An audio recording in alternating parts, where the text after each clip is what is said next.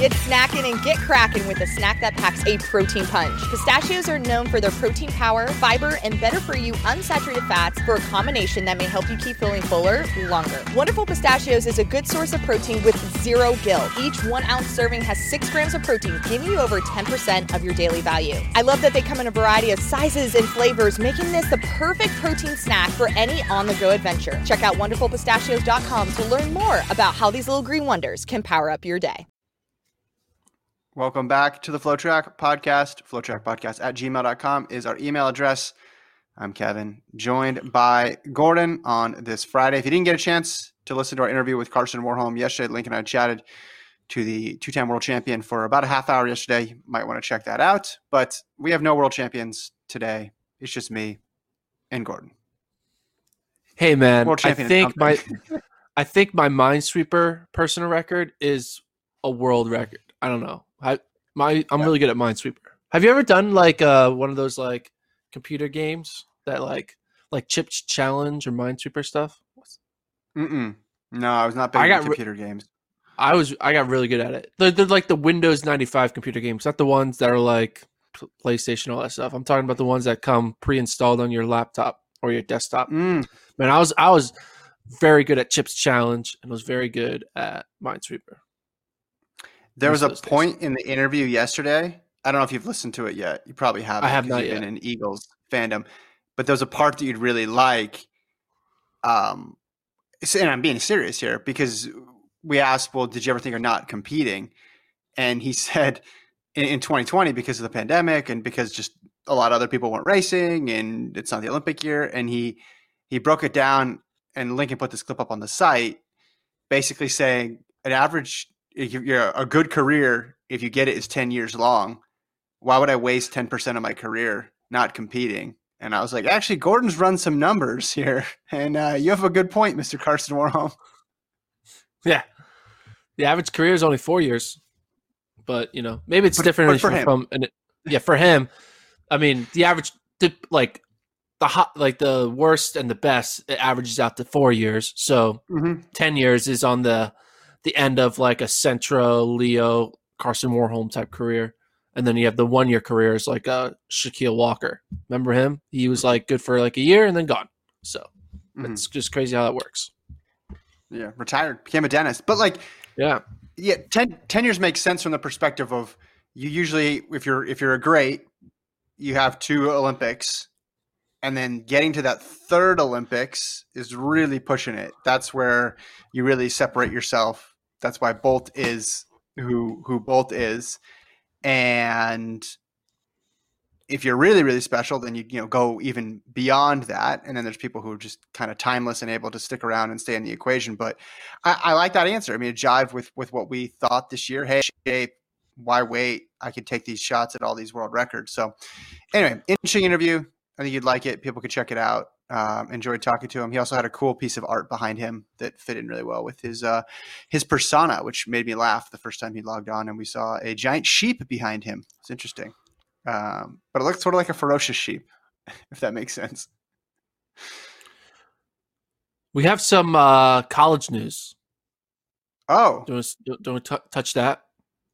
Well, hold on. Before you do that, let me ask you the question, everybody's favorite question when it comes to you talking about news. Are you reporting this? Well, yeah, it's out there. News hit in the past 24 hours. I texted you guys this news. You guys didn't respond. So we're talking about UMKC. That's what you're talking about. Yeah, well, UMKC. Well, that's one of them. They're starting to become more COVID-related. Track and field deaths, you could say. That's maybe cuts, in poor taste, but you know what I'm trying to say. Cuts. Yeah, cuts. So Courtney Ferrichs tweeted out how she was disappointed and kind of reminded me of, you know, Ben Blankenship's exact same tweet. Like, how can you do this to me? But UMKC, University of Missouri, Kansas City, which I guess is in Kansas City, but which is in Missouri. Yeah. Kansas. Yeah. What's the one that's in? Oh, yeah. Kansas City. It's not in Kansas. It's in Missouri. That's the thing. All right. Sorry. Lincoln would be shooting his head right now, me talking about Missouri locations, not knowing that. Lincoln should be here, but I believe there's a Kansas City, Kansas, and a Kansas City, Missouri. But this would be in Missouri. Yeah. Okay. Yes. Continue. But they are cutting it indefinitely due to COVID. So they're not like ending the program. They're just like, we have the COVID excuse. We're just not going to do that sport for a while. It's like, what? Like, they didn't like have like an official like board of regents, like we're officially ending the program or anything like that. It was just like, we're not doing it. And due to COVID. And now colleges are allowed to do that because low key in the small print of the latest like NCAA announcement, when they announced, I think it's when they announced the locations of NCAA championships, they said the minimum number of sponsored sports that schools need does not need to be hit during the COVID era. So UMKC is one of the first to be like, all right, we're not doing track, right? I believe South Dakota State maybe it also is doing the same thing. I could be wrong. They tweeted out like, save our sport. I don't know. But yeah, it's, man, track isn't done, right? They still got to hold on through this crazy time to try to survive through what's going to be a long winter, a long spring, a long summer. And they don't have football at UMKC.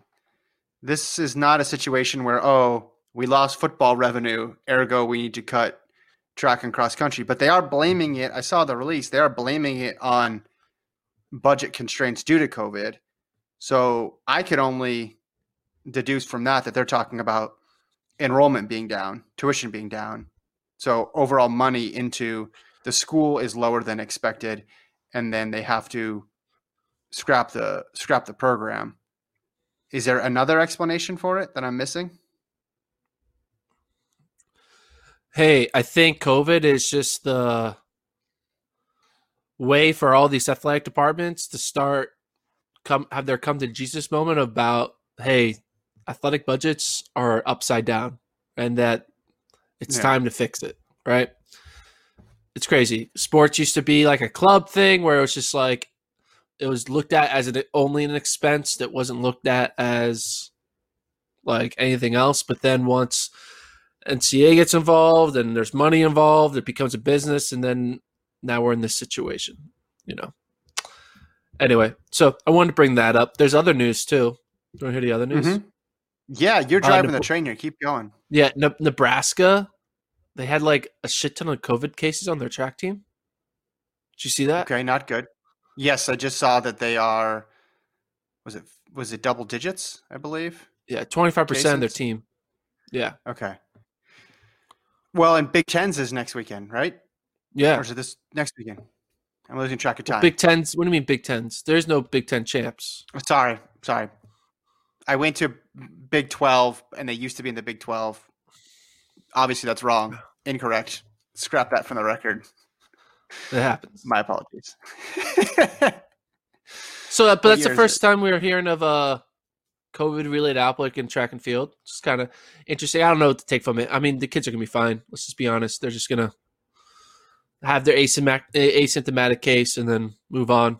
I mean, so far, like, since college opened in August or September, of all the cases, there hasn't been an influx of like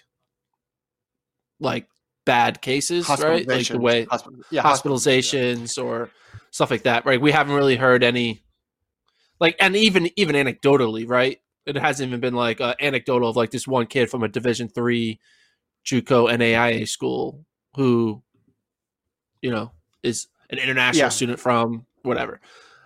So that's the good news, at least, that when it does spread to young kids, COVID doesn't really have a chance. They're just kind of like, they're there for the party and then they leave. My other thing, what?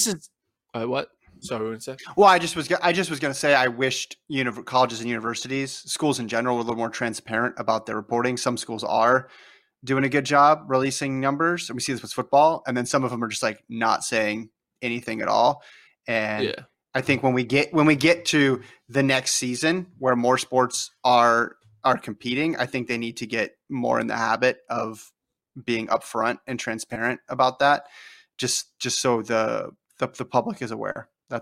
I mean, that's where we're headed anyway. And I think if they want to drag their feet on it, they're going to end up getting to that spot. But that's all I have to say about it. This is the bigger news of all the news that I have. It's a light Friday. I'll admit it. You guys had such a great podcast with Warholm. I'm trying to follow up that. It's not that easy. But the America East Conference, which is New Hampshire, Vermont, a bunch of other schools up there in the Northeast, they officially have canceled their indoor championships, but have officially scheduled their cross-country championships. So they're going to have cross-country championships in March, I think March 5th, but their indoor championships done. Now, they didn't say that they can't compete at indoors. I think they all said, track teams can still do whatever they want to do, whatever they need to do, but they're not going to hold an indoor conference championship.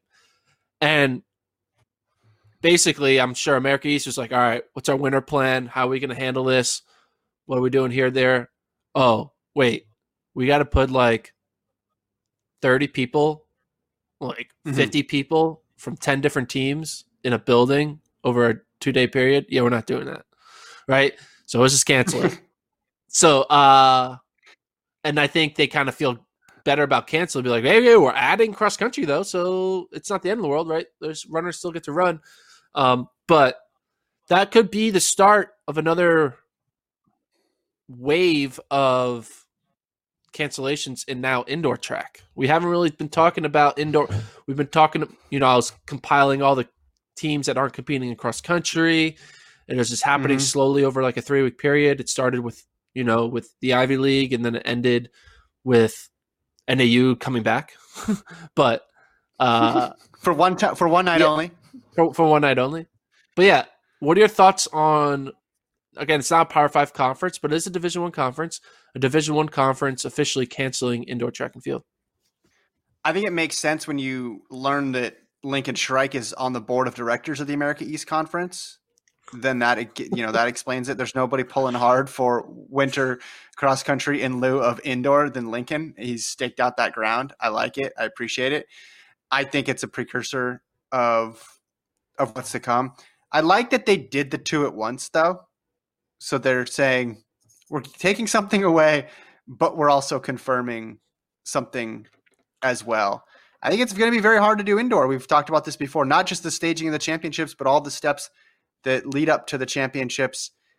Indoor is great, but I think people see indoor as bonus. And if they don't see indoor as bonus right now, then they probably should reevaluate and understand the circumstances that we're in and see that it is a bonus.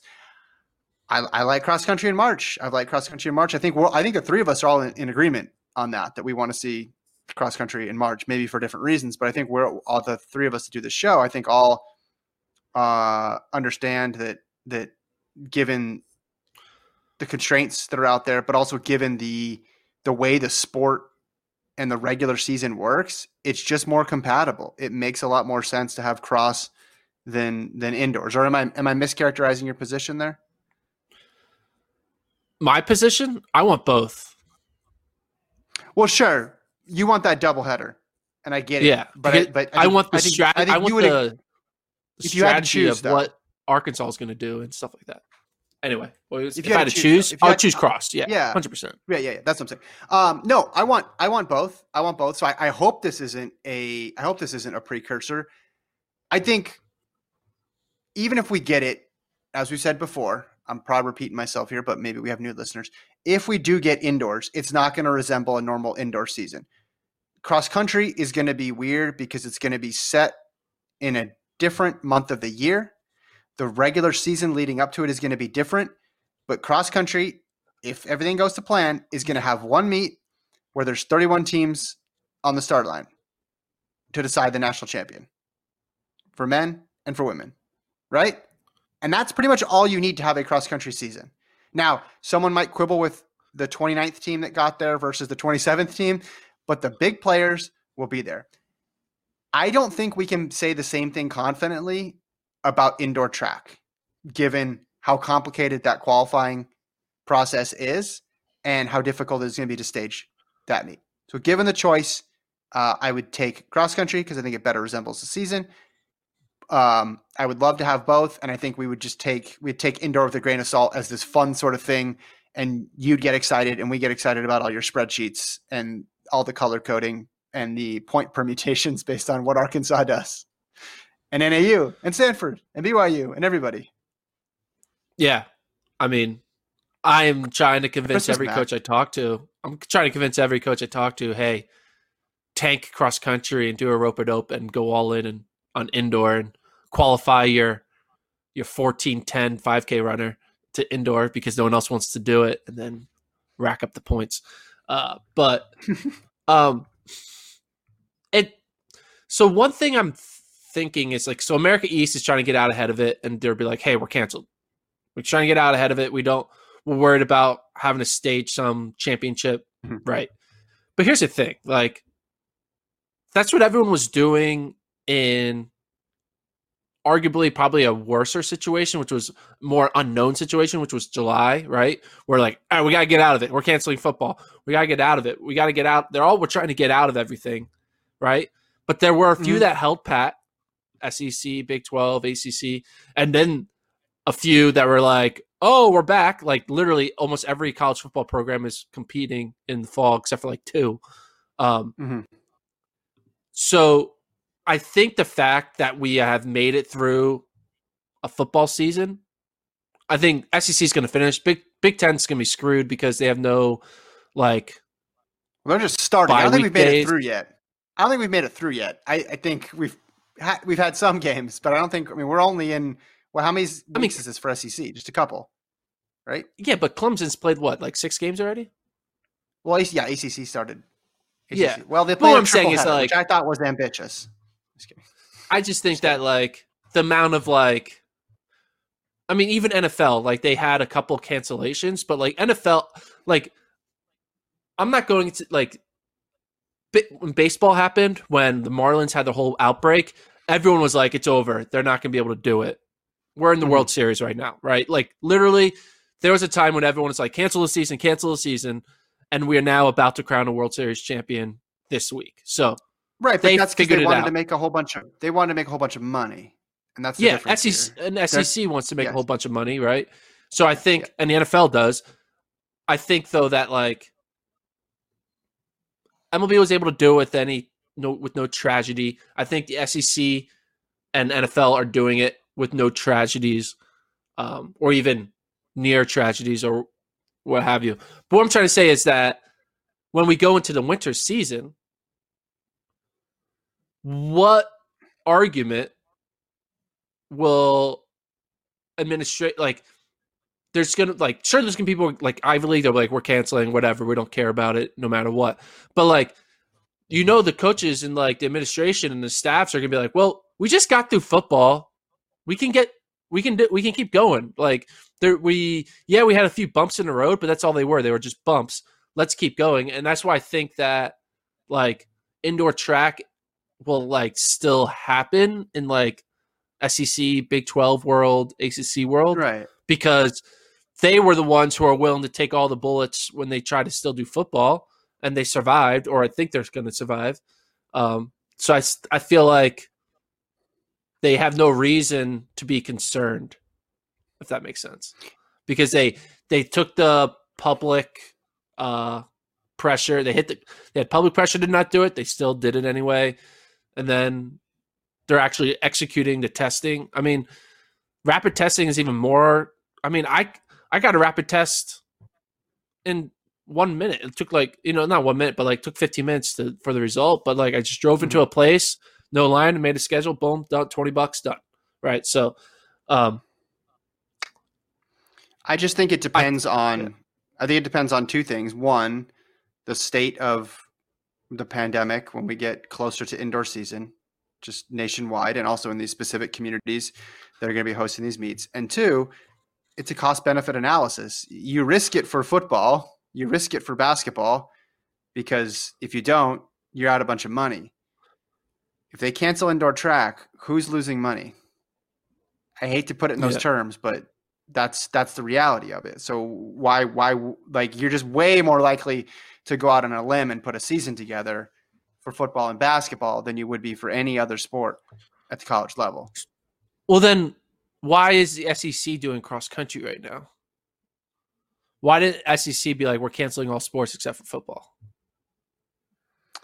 I think they looked at those specific sports and made like recommendations and guidelines and felt confident that you could execute them. But, and also I don't think they wanted the additional public backlash that would go with, oh, we're only doing football. But when it comes time to the winter and a new season, I mean, I guess you could say, well, the same thing about basketball, but there's just a different risk when we go indoors. Could you argue that indoor track and field is the worst sport for spreading the coronavirus? Yes, 100%. Like even worse than wrestling, because wrestling, you're like you only have like two people in the building at a time, right? Or like, but you could make it so there's only like a very few amount of people in the building. Whereas track, you can't do that. Right. Think about all the close quarters and large groups of people indoor. I'm just thinking. Think about when we were in Albuquerque in March for indoor championships. That's a big space. Albuquerque Convention Center is a cavernous venue, and there weren't even all the teams there, but you were still like bumping into one person and then going into another person over here. Yeah, it's just you're right about the fall, and they didn't just leave it with football.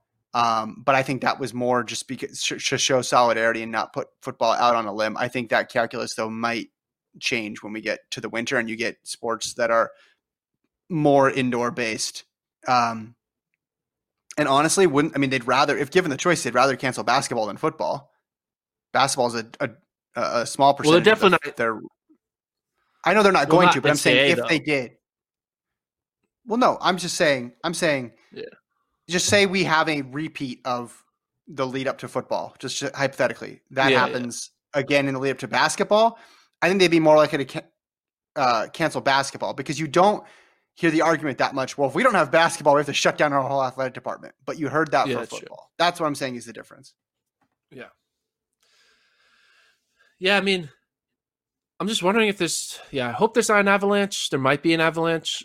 I mean – now, if there's no conference championship, right, is that going to be like an advantage? I mean, again, I'm still assuming we're still having NCAAs, right?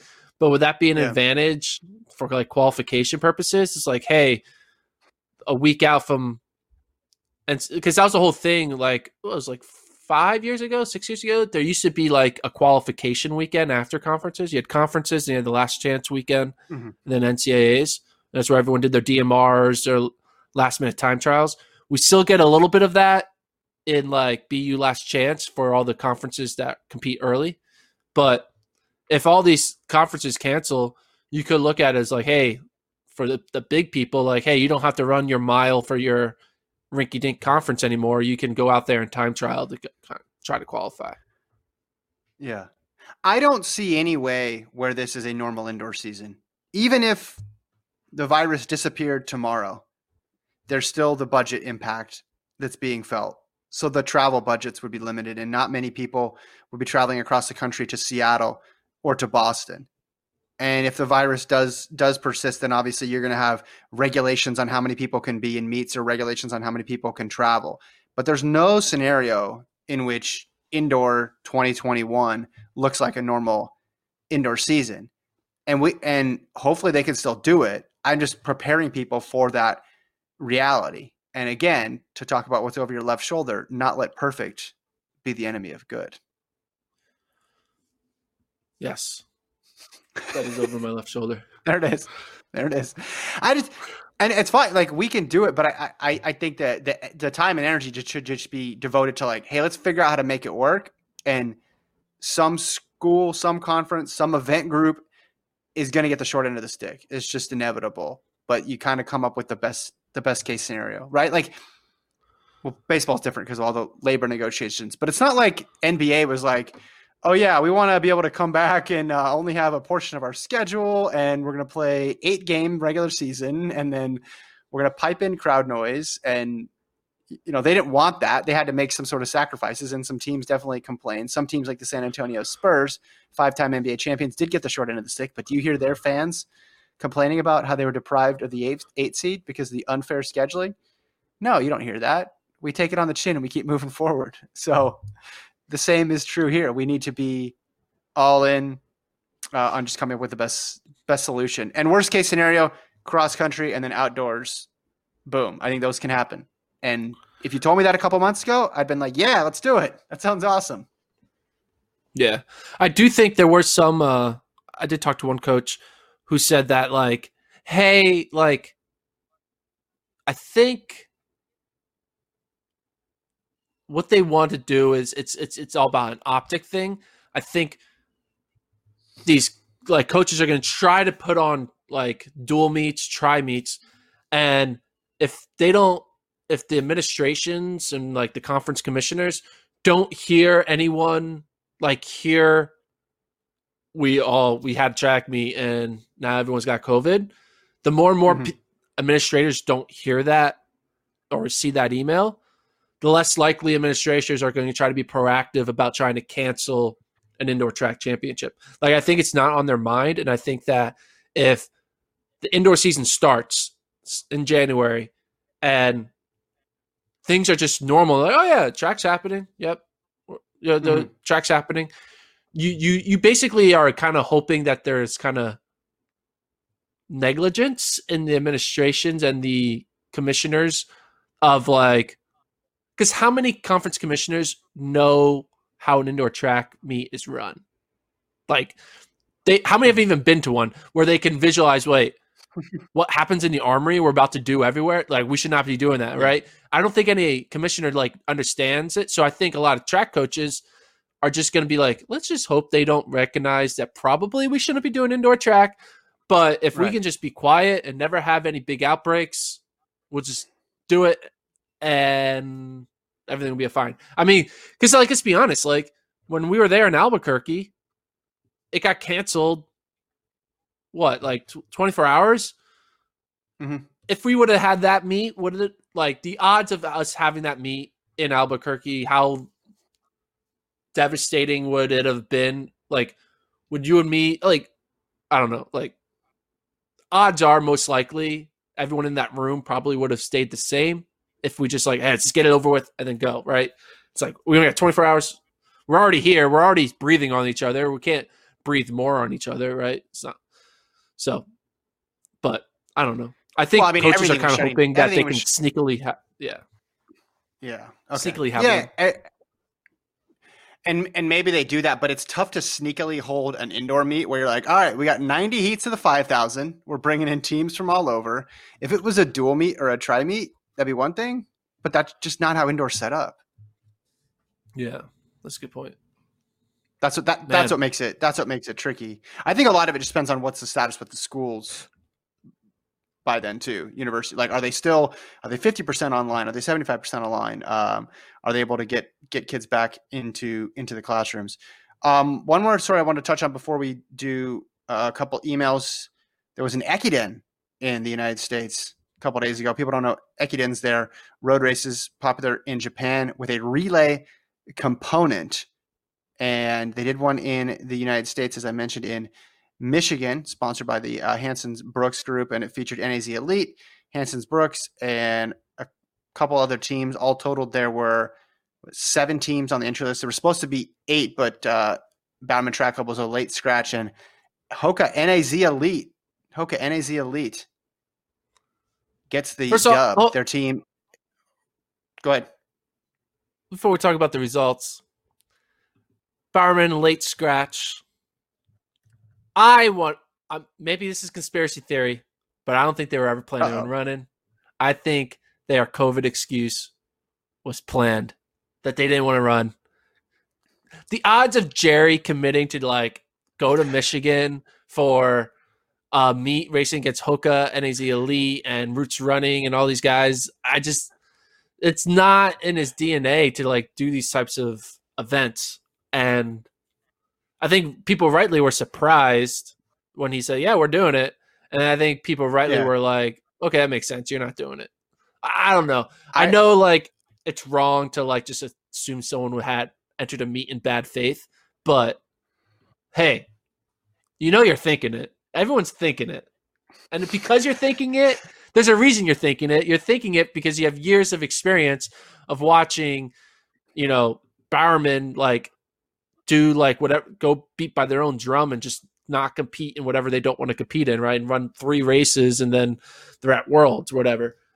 But I think maybe someone's cousin's sister got COVID and they'd said hey, 6 degrees of Kevin Bacon separation. We can't compete. We're out. That's what I think it was. I will admit, when I saw them on the start list, I thought, is this a typo? Because it would be so weird. They never race. And to enter a relay race in Michigan against with no prize money against some teams there that are far below their level would have been interesting. Now, they are running – is Mariel Hall and Emily Enfeld are planning on running out there. They're putting on a half marathon, I know. But that I could see makes sense. You know, they haven't had a racing opportunity. Get out there and do it. But, yeah, this was – I was like, oh, that's kind of a 180 from what we expect from Schumacher. In any event, NAZ Elite won. Tyler Day, Lauren Paquette, Rory Linkletter, Kellen Taylor, Scott Fobble, and Danielle Shanahan. Tyler Day, that's his first race as a pro. What did you think his performance? He won the opening leg.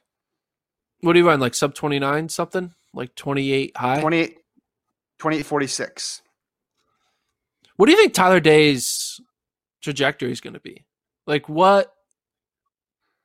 Who's his comp? Yeah. He was on fire last year. Is he like Hassan Mead? Okay, I can see that. That'd be a good career. He's made a lot of teams. Do you think he will? What place do you think he'll finish in the 10K at the trials in 2021? I feel like he's going to be 7th or 8th. I don't know why. 7th or 8th. It just feels like he feels like a 7th or 8th guy. I think. Could he be Ben True? Mead and True would be a step up from where he is. And, those guys aren't out there winning Diamond Leagues every weekend, but they've had really successful careers. I don't know why he couldn't be one of those. Or does he go to the roads, right? Does he go to the marathon and does he become a Jared Ward? That would be another path. Yeah. I don't think he wants to do roads. I think he wants to dabble in the 10 and 5. I think I think he might finish 4th at the trials. Really? Yeah. If you look at the history of people who finish 4th and 5th at the trials in 10K,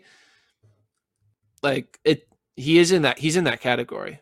It's weird. There's the cutoff for the 10K, especially on the men's sides, is very there's the 3 and then there's just a clear. You never have a close battle between 3 and 4 the way you do in a 1500 or even 5K. But I think he's good, and I think he's gonna get 4th. Because it reminds me of when Chris Derrick did Chris Derrick get 4th or 5th at the trials?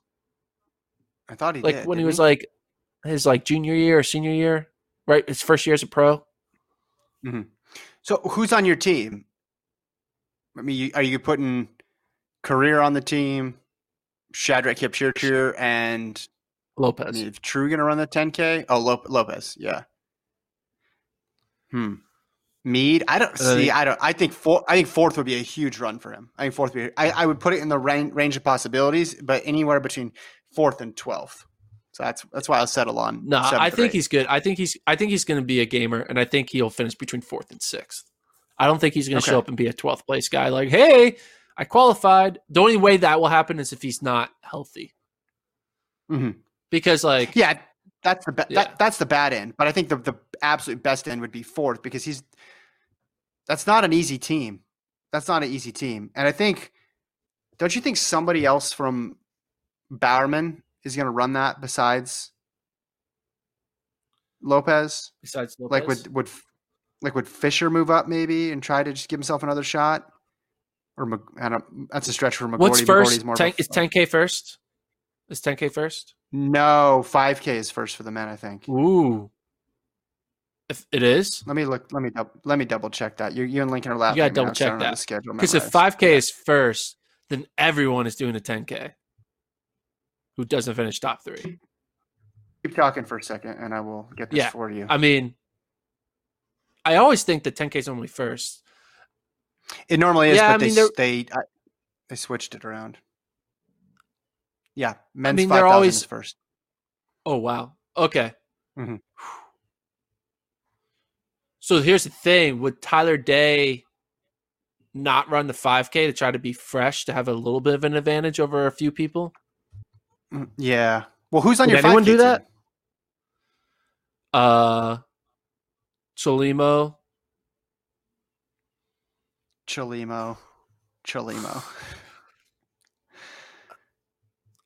I mean,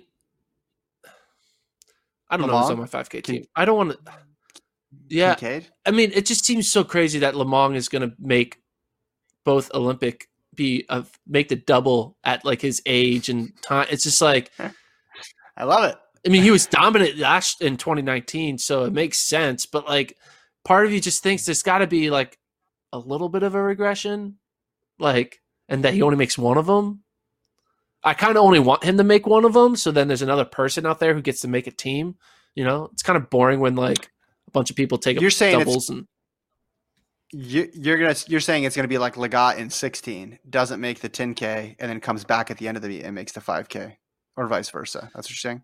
Yeah, he'll get one, not the other. I hope Lopez gets like fourth in the 5K. That's what I want him to get, and then he goes on and like wins the 10K. That's what I want to happen. Because that'll be like a cool, like, boom. Yeah. You like that story. Yeah. I don't want to commit to my 5K team yet. You don't have to commit. I'm just saying who you're thinking. So, obviously, BTC's got Lamong, McGorty, Fisher, Ryan Hill, all ran 13:15 or faster. And Woody. Kincaid. Oh, yeah. I was talking about this year. Yeah. So, throw Woody Kincaid in there. Then ADP has, you know, Chelimo, Kipchirchir, Career might run it as well too. Then you have people like, you know, is Arasa's an ADP, right? I don't know. I think he might be done. I'm not sure if he's still there. Okay. Well, he was under 13:20 last year. Then you have Ben True. Then you have Drew Hunter. Yeah. Who didn't, who made the team, right? We forget he made the team in 19, but had to pull out with an injury. And then, like, you know, Klecker. Mead. Yeah. Yeah. And then the new guys like Klecker and Day. That seems to be the list. I might be missing somebody from that group. Someone, and they're going to find out, and they're going to come and get you. They're going to put it on the bulletin board here. Riley Masters ran 13:16 in 2018. He was third in the U.S. But yeah, I think Chelimo goes in as the big favorite, and then it's a mad dash for the last two spots in the 5,000. Yeah. That's how I would characterize. I mean, Eric Jenkins is kind of looking better now. Oh, right. Yeah, yeah. Can't forget about him. I don't know. You need to start your rankings. Can you start your rankings now for track season? I've done US? The rankings I did. What's the difference between the rankings I've done like in the past 18 months? Nothing has happened in 18 months for me to change rankings. Yeah, they did. Grant Fisher ran fast. Let me tell you why your rankings are wrong. Just kidding. Okay, tell me why. Yeah, no. What's my? I did the video game player rankings. That was fun. Okay, I know, but individual U.S. rankings. Men's... Okay. Go, so my last ranking update was January 14th, 2020. Yeah, add a date. Refresh those. What do we got? Yeah, but what? Who am I? Okay, let's look at my ranking. So nothing happened in the sprint events to really. No, go to the 5K. Go to men's 5K. Okay, 5K. This is what I had. Wait for it. Load. Wait. I had Lamong, Chelimo, Kincaid, True, Hunter, Mead, Hill, Jenkins, Masters, Fisher, Kipchirchir, Arasa, Fink, Bohr, Lalang, Thompson, Tsema, Tyler Day, Connor Winter, Kyle Mile. So Day would move. So you don't have obviously. So you don't have Sean McGorty, a 13:11 guy, on there. That's just disrespectful to him. It's disrespectful to Stanford. It's disrespectful to Bowerman Track Club. Change your rankings immediately. Come on. I probably have McGorty ranked in the. I think I have McGorty as a 1500 meter guy now. Okay, but he's going to run the 5, don't we? Don't we think he's going to run the 5? I have McGorty ranked 16th in the 1500. I have Jared Nagus ranked 15th in the 1500. That's got to change. It's just hard to justify dropping people because it's like if you didn't run, I don't know. Wait, tell me your top 5 again in the 5K.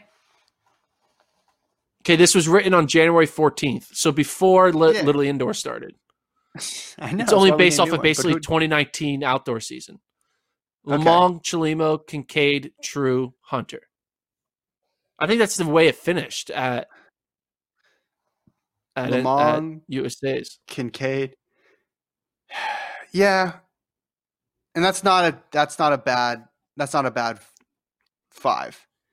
But I think, McGorty and Fisher would be right there. And I think, you'd bump Day up as well too. And if Eric Jenkins is healthy, you'd move him in there. Yeah. But 5K is first. So we'll see everybody entering that 10,000 at the end of the meet, which would be kind of exciting. What's my 10K? 10K was Lamong, Chelimo, Kipchirchir, Corrier, True, Arasa, Connor McMillan, Reed Buchanan. Yeah, I don't have Tyler Day 14th, so I'd have to move him up. But What was my marathon? How did I do on that one? Did you nail it? Marathon was Galen Rupp. Nailed it. Who didn't see that coming? Corrier 2, Jared Ward 3, Scott Fobble 4. That's what everyone was thinking, right? Yeah, that wasn't. Yeah, nobody had. I had Abdi. No, but I had Abdi 9th. Nobody had Abdi, and I had Abdi 9th. That's probably higher than most people. Yeah, Jacob Riley 26th. Oops. That one you just switched Jared Ward and Jake Riley because Jared Ward finished in the 20s. Exactly. And Riley got in the team. Yeah, that's not bad. I would have had Abdi probably lower than 9th. You probably gave him more of a chance than anybody else. So we have some emails here. I want to read this one real quick before we go. Kurt sent 2 of them. One's about the Ekidam we already talked about. He says, he's talking about hosting cross-country championships. He said, would like to see it go back to Rimrock Farms in Kansas. He says, I know they're not universities, but really love to see Van Cortlandt Park as well as Franklin Park in Massachusetts. He wants it to be in the Northeast. He says, Gordon is dead on. I don't know if Kurt is correct here with whatever he's saying next. I like Kurt's thoughts. Kurt's a wise man. Dead on with the rotating through all the regions. The mountain ones would be really hard for a lot of folks. On the talk of NAU being able to field more than one team the other day, I wonder if a possibility would be for some to qualify as one of the individual qualifiers out of regionals. Indoors would like to see it go to the new Michigan indoor facility. Have not been there, but it looks amazing. Ocean Breeze in Staten Island is really amazing as well. Armory is great, but just no space there at all. Outdoors, he thinks it needs to move around a bit. But how many want that? Icon Stadium in New York could do it for sure. I do love the track I run on, which is Princeton. They have big meets in the past. Washington would be big enough, I think, in Seattle. Have you been to that new outdoor facility in Washington, by the way, since they built it? The purple track? Yeah. I haven't been to it. It's not really a stadium. It's just a track. Maybe there's another new purple track. I don't know. Okay, I didn't know if they actually built a stadium because that would be a cool – I feel like between Washington and Portland, you could build a decent-sized, good, modern track and then a track, get some outdoor competitions out there to go in tandem with whatever's going on at Hayward Field. Because the options in Portland, it goes from Eugene, it goes from Hayward, and then it drops a bit to the next available facility out there in the Northwest. It would be interesting if Portland or Adidas or any of the shoe companies out there decided to build a really good state-of-the-art European style track facility. Because we have the Nike track in the woods, but that's not really spectator friendly. It's just cool for Instagram, but it would be kind of cool to build this if Adidas built their own track stadium. It's a local it's available for the public, but it's nicer to have high quality meats and stuff like that. And then maybe a Portland could use it. It could be Portland University of Portland's home track, but then also kind of used as like the Nike track that they show off on and do workouts on. Mm-hmm. The University of Portland just got a track, right? Didn't they just get a track at UOP? I don't know. I feel like they were new track. Yeah, I think I remember reading it's coming in fall 2019, so it's there. Well, okay. This looks nice. Yeah, it looks cool. But see, it's right on the water. It's got bleachers on one side and then nothing on the other side. I think you could design it in a way where you're right. It's practical, but also you could leave options open to expand it. So that way you could have not massive meets there, but you could figure out a way to put temporary seating for 10, 15,000 people there, but it doesn't need to be like that all the time. And you could make it worthwhile because you have a lot of different options of how you create it, structure it. Like, I feel like Portland should have an Armory type facility. Indoors. Yeah. So there was lots of rumors with the new Hayward being built about how they wanted to put like they were going to do an indoor track as well. And then there was talk about, it wouldn't be in the new facility, but maybe they'll build it in another part of town, which always made sense to me because U of O does so well at indoor track. I guess if it's not broke, don't fix it. But I think, hey, you guys are going to do even better if you actually can train on an indoor track, and you don't need that big of a space to house one. And as we know, University of New Mexico selling their indoor tracks. You could have one for a low price right now. There you go. Altitude does not come with it. Yeah. Yeah, exactly. Get the conversion. All right, we'll leave it there. FlowTrackPodcast@gmail.com. Thanks, everybody, for tuning in this week. Enjoyed bringing you the show. Thanks to Alon for producing. Have a great weekend, everyone. We'll talk to you on Monday.